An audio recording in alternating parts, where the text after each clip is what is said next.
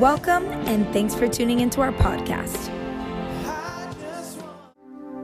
We are 25 days away from Thanksgiving, one of my favorite holidays because of what's served at the table. Because, I mean, when, we eat with family, I'm telling you, it's, it's more than enough, usually. You ever eat so much that you just eat and you just hurt, and then you're like, I'm gonna eat until I hurt, and then you lay down for a half hour and you're like, I'm gonna continue eating, you know what I'm saying? That's just wrong, you know what I'm saying? That's just sinful, okay? The Bible talks about being a glutton, and we're not gonna go there today, okay? So, what are you saying, Pastor? When it comes to a meal, Jesus in the Bible tells this story, and, and it's, it's placed. The interesting thing I love about this story is it's framed around a, a dinner. And in Luke chapter 14, Jesus goes into this house, the Bible says, of a prominent Pharisee. He's a religious man. And he sits down and he eats a meal with a group of people. And Jesus talks about how people sit at the table and how different things happen. And, and a man at the table, as wise as he was, one of the, one of the Pharisees that were at the table wanted to make themselves feel important, makes this statement in chapter 14, verse 18. He says this uh, Blessed is the man who will eat at the feast in the kingdom of God. He just makes this blank statement that, hey, we're all blessed. You know why? Because we're sitting here and we're talking about the kingdom and we're in the right place. He's like, blessed is the man. And he's, he's framing it because he's sitting at a table full of religious people and, and Jesus is at the table and, and there's a lot of issues that are happening right there. But then Jesus says this. He says, at the, at the time, of, he says, a certain man, tells his parable, was preparing a great banquet, a feast, and invited many guests. At the time of the banquet, he sent his servant to tell those who had been invited, Come, for everything is now ready. They sent the servant out to ring the dinner bell and say, Dinner is served. Let's go to the party. It is a banquet. It's ready. But they all alike began to make excuses. The first said, I've just bought a field and I must go see it. Please excuse me. Another said, I've just bought five yoke of oxen and I'm on my way to try them out. Please excuse me. Verse 20, still another said, I just got married, so I can't come. Don't excuse me, I can't come. The servant came back and reported this to his master. The owner of the house became angry and ordered his servant, Go out quickly into the streets and alleys of the town and bring in the poor, the crippled, the blind, and the lame. Sir, the servant said, What you have ordered has been done, but there is still room. Can you say still room? Come on, you look around this building, there's just a little bit of room over here, a little bit of room over there, a little bit of room up here, some right over there. There is still room. And the master told his servant, Go out to the roads and country lanes and compel them to come in so that my house may be full. I tell you, not one of those who are invited will get a taste of the banquet, of his banquet. Jesus tells this parable to these group of people that are gathered around a table.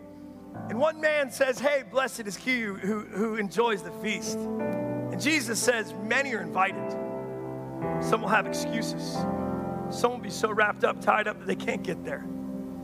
But the feast is designed and invited to everyone that listens and says, okay, I can, I can, I can make the feast. Main idea today, just a main thought for today is there is still room to taste the feast. There's still room to taste, for you to taste the feast. And when we look at this, we've got to realize that the feast, the feast is already prepared. Jesus talks about this in John 14, that the, that the table's already set, the kingdom's already set. And no matter what, no matter what you're going through, there's still room for you. Listen to my voice. No matter who you are, there's still room for you. No matter how messy your life has become, guess what? There's still room for you. But here's the simple truth not everyone taste the feast. Not everyone is going to make the feast. But today, I want to be real clear I want you to hear it loud and clear. You are made for the feast. You belong at the feast. Jesus came and provided a way for the feast. He is the way, the truth, and the life. He came for you. You're in the right place. How many? So let me ask you a question. How many's made reservations for the feast? How many are going to the feast? Wave at me if you've made reservations. Come on now. On, let's pray. Jesus, Lord, I pray, Lord, that you give us eyes to see what your word is saying to us today. Give us a heart that responds. Lord, if there's someone here that is not ready for the feast, God, I pray, Lord, that they would clearly hear what your word says. They'd clearly hear the, the invitation, Jesus, just to, just to enjoy the feast that you've prepared. We love you. Thank you for who you are. God, we look forward to that feast in Jesus' name. Come on, can you clap today? Come on, can you celebrate about the feast that's on the way. So we look at scripture. Scripture says in Psalm chapter 34, verse 8, it says, Taste and see that the Lord is good. How many know God is good? Oh, let's go on this side. How many know God is good? Come on now. Oh, that's a little better. How many know God is good? Come on. I think they shout a little bit louder than you. Come on. But here's the thing I'm not trying to get you to shout. I want you to understand that if God is that good, then what excuse is grand enough or big enough not to make it to the feast? Why would somebody choose to not go what's been prepared for them, to not show up at the place that, that has been prepared before they ever were born? Why would they not go? And I think the, the, the simple thing that, simple understanding is this, is that some people have a taste for something else.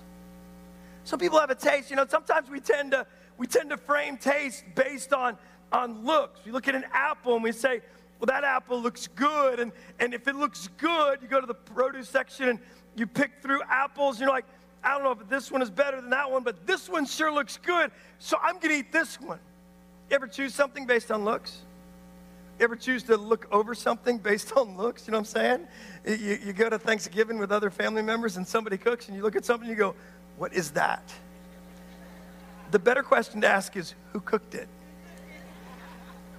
Should I eat it? Because once you put it on your plate, hello, you can shove it around and move it around and try to hide it and do all those kind of things or stick it in your napkin and everything like that. It's almost like that person like has eagle eyes and looks down to see, did you try my whatever? But when you look at it, sometimes you choose and say, I'm not eating that. No way. That's not, that's not good. I, our kids choose that sometimes, like, we want you to eat this. No, I'm not eating this. I've been on a lot of mission trips, and they've served us a lot of food. And I have a rule when it comes on a mission trip. It's just a personal rule. Whatever they serve me, I'm going to eat. Whatever it is, let's go. Giddy up. Come on. Only one time over. Let's go. You know, I've been overseas like 30, 40 times. I don't know how many times I lose count, but, but I remember being in Jamaica, not this past time, but the time before. And this was in the 80s. I went to Jamaica and, and we were in this house, and all these people were there, and they were serving us soup in paper cups. I was like, wow, this is so good. Oh, give me some more. We're eating and eating and eating. And then my um, girlfriend, fiance back then, um, she asked the fatal question what is it? And they're like, hey, come with us. We'll show you. So they take us back to the kitchen. In the kitchen, there's this pot on the pot. And, and they're like, they have a lid on it. They pull the lid off the pot. No lie. There is a head of a goat inside that pot. You know what I'm saying? And the feet are sticking up out of it. You know what I'm saying? And then you could see the, the guts or the inside. I don't know what that is. But, but he says, yeah, we take everything out of the inside. We take the head and the feet and we put it in this pot. And we boil it. And that's what we get. And she's like, I've had enough. I'm like, give me some more. Come on now. This is living. Hello? Come on now. I'm choosing not based on, at some point, I'm like, yes, yes, yes, because I haven't seen it. Once you see it, so I'm like, uh uh-uh, uh, I'm doing that. You know what I'm saying? We went to, um, we went to, from Jamaica, we went to Honduras one time, and and many years ago, and, and we are on a construction site and we were working there, and this kid comes up and he says, Hey, I'm going to bring dinner for the, for the team and everything. And he comes up and he's got this iguana, you know what I'm saying? This huge iguana. And he's like, I'm going to cook this. And I'm like, Yes, this is awesome. And people are like, No, don't eat it. You know what I'm saying? I'm like, oh, you only live once. Come on, let's go. You know what I'm saying? So this kid cooks an iguana on a stick, you know what I'm saying? Rips the hide off and says, here's how you eat it. And other people are like, no way, I'm not touching that. What they're choosing based on looks. They're choosing something. I'm looking at it going, come on, this kid eats it. He looks like he's okay. I'm getting some. You know what I'm saying? You start eating, you're like, tastes like chicken. You know what I'm saying? That's what they say about alligator tail, but it doesn't really taste like chicken, you know what I'm saying? But, but I'm telling you, we ate that whole thing. It was amazing. Then we went to Hong Kong um, many years ago, and in Hong Kong, they took us to one of these restaurants called a dim sum. It's dim sum of this and that, you know what I'm saying? And, and we go to this restaurant, and they, I'm like, feed us the weirdest possible stuff. You know, give us something that people don't. So they're like, absolutely. You know, they come out and they bring us pigeon heads. It's just like cut off at the, at the neck, you know what I'm saying? Just the head, beak, everything. Eyes are still in there and everything. And like, it's cooked, you can eat it. And I'm like, what do you eat? It's just so hard and crunchy. They're like, right, be, right above the eyes, that area right there, you bite that part. I go, that's where the brains are. And they're like, yes. People are like, no, I'm not eating that. Pastor's like, giddy up, let's go. Jenny was there. She's like, You ate that. I could like they said eat it. Mm, bit down in there. It's like eating mud. You know what I'm saying? I'm like, that's not really good. You know what I'm saying? That didn't taste good. I didn't take two. You know what I'm saying? It only took one. Hello? Then they had this like stringy, clear, it looked like spaghetti, but it had these like little things all over it. I'm like, what is that? And they're like, that's jellyfish tentacles. Give me some of that. You know what I'm saying? I'd be like, uh-uh. People like, no, no, no, I'm not touching that. No way it don't look good. So sometimes, I mean, I ate it. It was good. I ate a whole lot of it. It was I'm like, oh, that's interesting. Why do we always choose taste based on what we see, based on looks? You know, when it comes to the kingdom, some people choose the taste of the Lord based on what they see. And what they see sometimes is people, and people are messy. I'm telling you, sometimes people don't choose to follow the Lord because what they see is not a great image. But I'm here to tell you today hey, guess what? The image that we need to look at is Jesus get our eyes off of people and get our eyes on Jesus. Hello? Come on, taste and see that the Lord is good. Hello? Come on, some of you are like, let me help you out. Your, your, your hiney, I shouldn't say this, but your hiney is real tight right now because we sang country music in church and we had people in robes and that guy sang a song of the 70s and I know he changed the word and you're just going, oh, I'm like, I'm like, I'm like get our eyes off people, get our eyes on Jesus. Okay, let's frame it. You know, we got to keep our eyes on him. Why? Taste and see that the Lord is good. How many know Jesus is good? So we look in, in Genesis chapter 3, we talk about we choose things based on looks. Genesis chapter 3, everything shifts because someone ate something they shouldn't have ate because it looked good. Genesis chapter 3, verse 1, it says, Now the serpent was more crafty than any other wild animals, and the Lord God had made. He said to the woman, Did God really say, You must not eat of any tree in the garden? And the woman said to the serpent, um, We may eat uh, the fruit of the trees in the garden, but God did say, You must not eat the tree that is in the middle of the garden, and you must not touch it, or you'll die.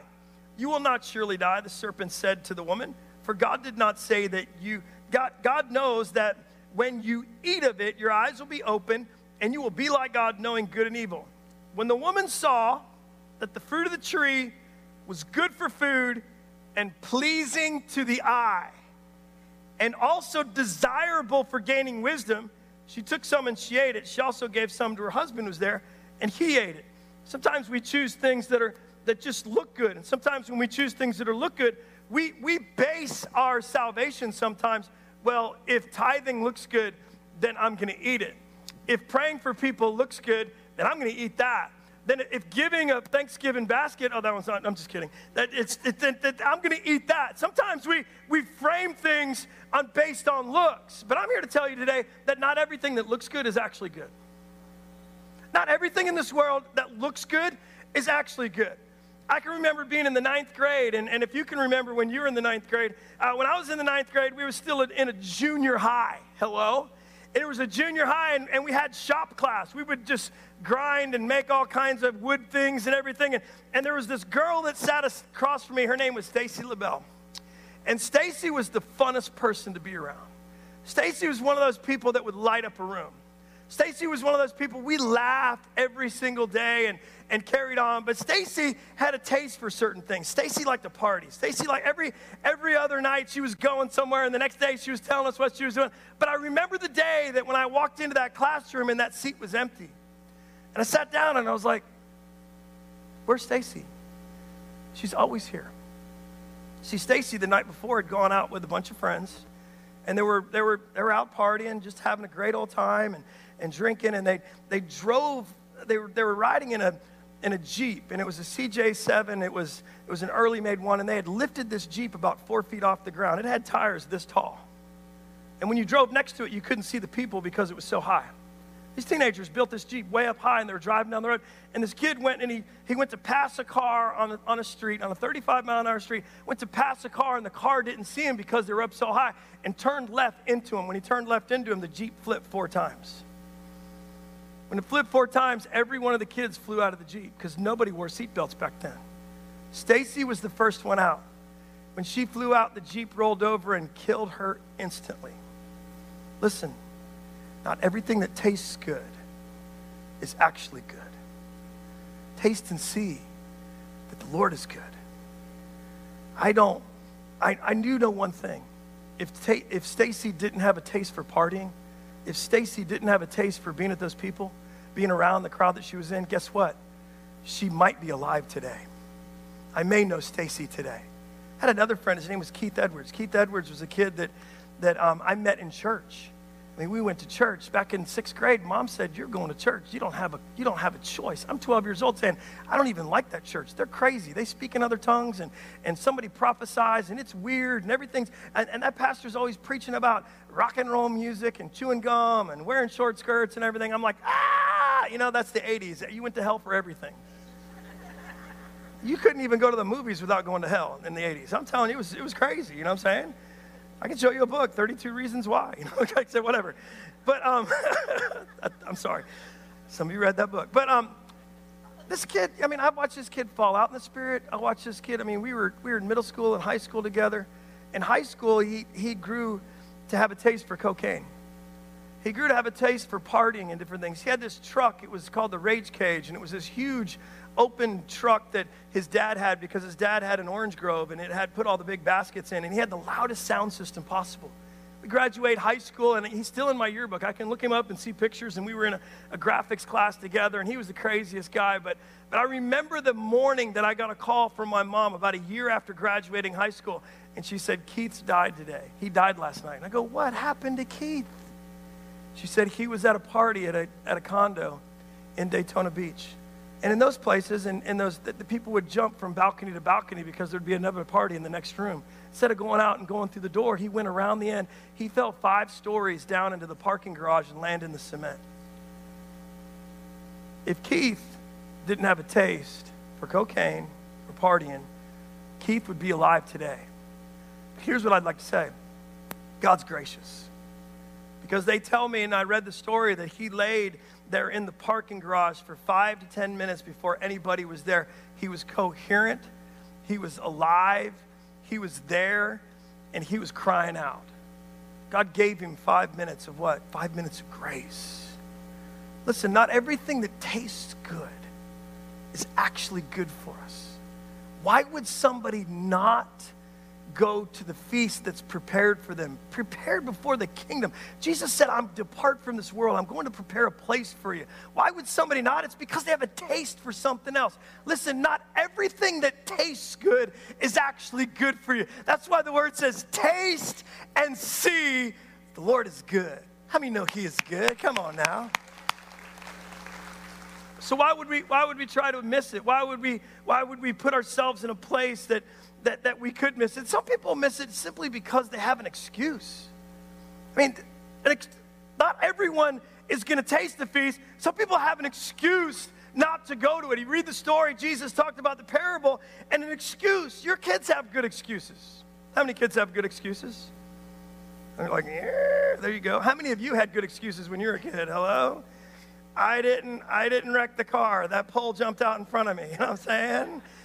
That police officer didn't like me. I know I was driving 80 and a 40. I shouldn't have been, but but but but it's he didn't like me. That's why I have this ticket. Oh, you know, I mean, people have excuses for everything. I can remember mom yelling, "Hey, dinner's ready."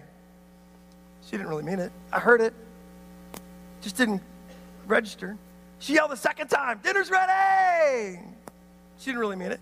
But then she yelled your middle name. she means it then, you know what I'm saying? And you come down. Why? Because you heard it and you heard the urgency in it. Sometimes you have an excuse and we wonder, is there an urgency behind it? People are like just lazy or just laid back or like, well, I got time. Like, I got time. Can I help you? Nobody is promised time. I don't find that in Scripture. I don't find where we are promised time and, and we have plenty of time. I do see that everyone is appointed a day of judgment, and, and, on that day we stand before the Lord. I do know that we don't get to set that day. I would love to be able to set that day because if you could set the day when that day was, some of us would choose to wait until the minute before. We'd be like, I'm just going to wait until the minute before. I'm going to decide, and, and then I'm going to I'm going to do that. But we're never promised that when it comes to an excuse. Look at the excuses these people had. In verse 18, it, this guy says, I've just bought a field and I must go see it. Who buys a field and doesn't go see it? Now, okay, hold up. Who buys a house and doesn't go see it? Go ahead, laugh. It's okay. People are doing it every single day. They buy it online and then they go and look at it and they're like, oh, it looks a lot different. They took some really good pictures. Wow. I sold a home in Lakeland, and this guy was like, I mean, we were the, the day before closing, and this guy's like, I never saw it. My wife told me about it. I saw the pictures you posted, but I never walked into it, never even looked at it. I guess she picked a good one. Look at this one. I'm like, you don't walk in it. Nowadays, people do. I mean, he said, this guy says, Hey, I bought a field, I got to go look at it. The other guy says, I just bought five yoke of oxen. I just bought a bunch of oxes, and I want to go try them out. Who does that? Some people buy a truck, I'm going to go try it out. Some people buy a boat, I'm going to go try it out. People buy, buy, buy, buy a gun, I'm going to go try it out. I'm going to, it's hunting season. People buy all kinds of things like, like I'm going to go try it out. Listen, materialism and the pursuit of materialism or the experiences that materialism provide are the greatest excuse that people have for following Jesus. They're like, I just don't have time because I'm pursuing something else. Why would somebody miss it? Because they're pursuing something else. Why would somebody miss it? Because in their pursuit, they're missing that Jesus has a greater plan for their life. How many know he's got a greater plan for your life? The third guy's a little different. He doesn't say, please excuse me. He just says, I can't come. He says, I just got married. I just got married. I am busy with my wife. I am busy with this thing. This is called life. I'm busy. You know what this guy's really saying? He's saying my pursuit of relationship is higher than my pursuit of the, of the feast. I see this happening, so don't hate if this, this, you've seen this before, but but I've seen this before where people will come in and say, Pastor, Pastor, please, please pray for me. I need a man. It's good prayer. If you come to me and say, Pray for me, I need a man, I'll say, Jesus, don't just give him any man, give him someone that loves Jesus. Give them somebody because companionship's in the Bible. Give them a relationship. Or God will say, Pastor, I need a woman. I'm like, Yes, you do. Okay. I, I pray the same prayer. And, and they'll give and they'll serve and they'll tithe and they'll go forward. And the moment that sometimes they get that person in their life, they start pursuing something else. They forget about the feast. They forget about what Jesus did. They forget that He's the one that brought the relationship in the first place. So if He brought it, then they don't just need to enjoy it, they need to enjoy it in His presence. See, the moment that we put relationship over Him, we're saying family's over you, and that's just backwards. The enemy wants you to focus more on your family, and God's saying, focus on me and make me the center of your family. Come on now. Taste and see the Lord is good. He doesn't say taste your family, taste your job, taste your materialism, taste all. He says taste and see that the Lord is good. So my question is what, what excuse is big enough that we would miss the feast? What excuse is great enough or grand enough that, that we would miss the thing that is prepared for us? You've got to realize that every excuse that anybody ever has has been eliminated on the cross. Because the price that he paid, you got to realize that, that when he was walking down that road, they had two thieves that were walking with him. And those two thieves were there. And when they laid him down to nail him, they were getting nailed at the same time. And he says this, this these are the words that comes out of Jesus' mouth. He says, Father, forgive them. They don't even know what they're doing. And then when they hang him on the cross, one thief stands on this side and all he does is curse Jesus. He's hung between two thieves. This guy's cursing him and saying, Hey, bring down, bring down angels. You can't do anything. And this other guy is there and he's like, Hold up. Jesus, look at what it says in verse 42 of Luke chapter 23. He says, I beg of you, my Lord. show me grace, and take me with you into your everlasting kingdom. And listen to what Jesus says. This is the last moment. This is right before he dies. He is a thief on the cross still. He is a person that's being, that's being murdered for, for a crime that he committed, and he's hanging on the cross. And Jesus says, I promise you. Let's frame it in the, in the story when he talks about the, the, the people that are at the banquet. This religious guy says, Hey, blessed are they, which do get to enjoy the feast.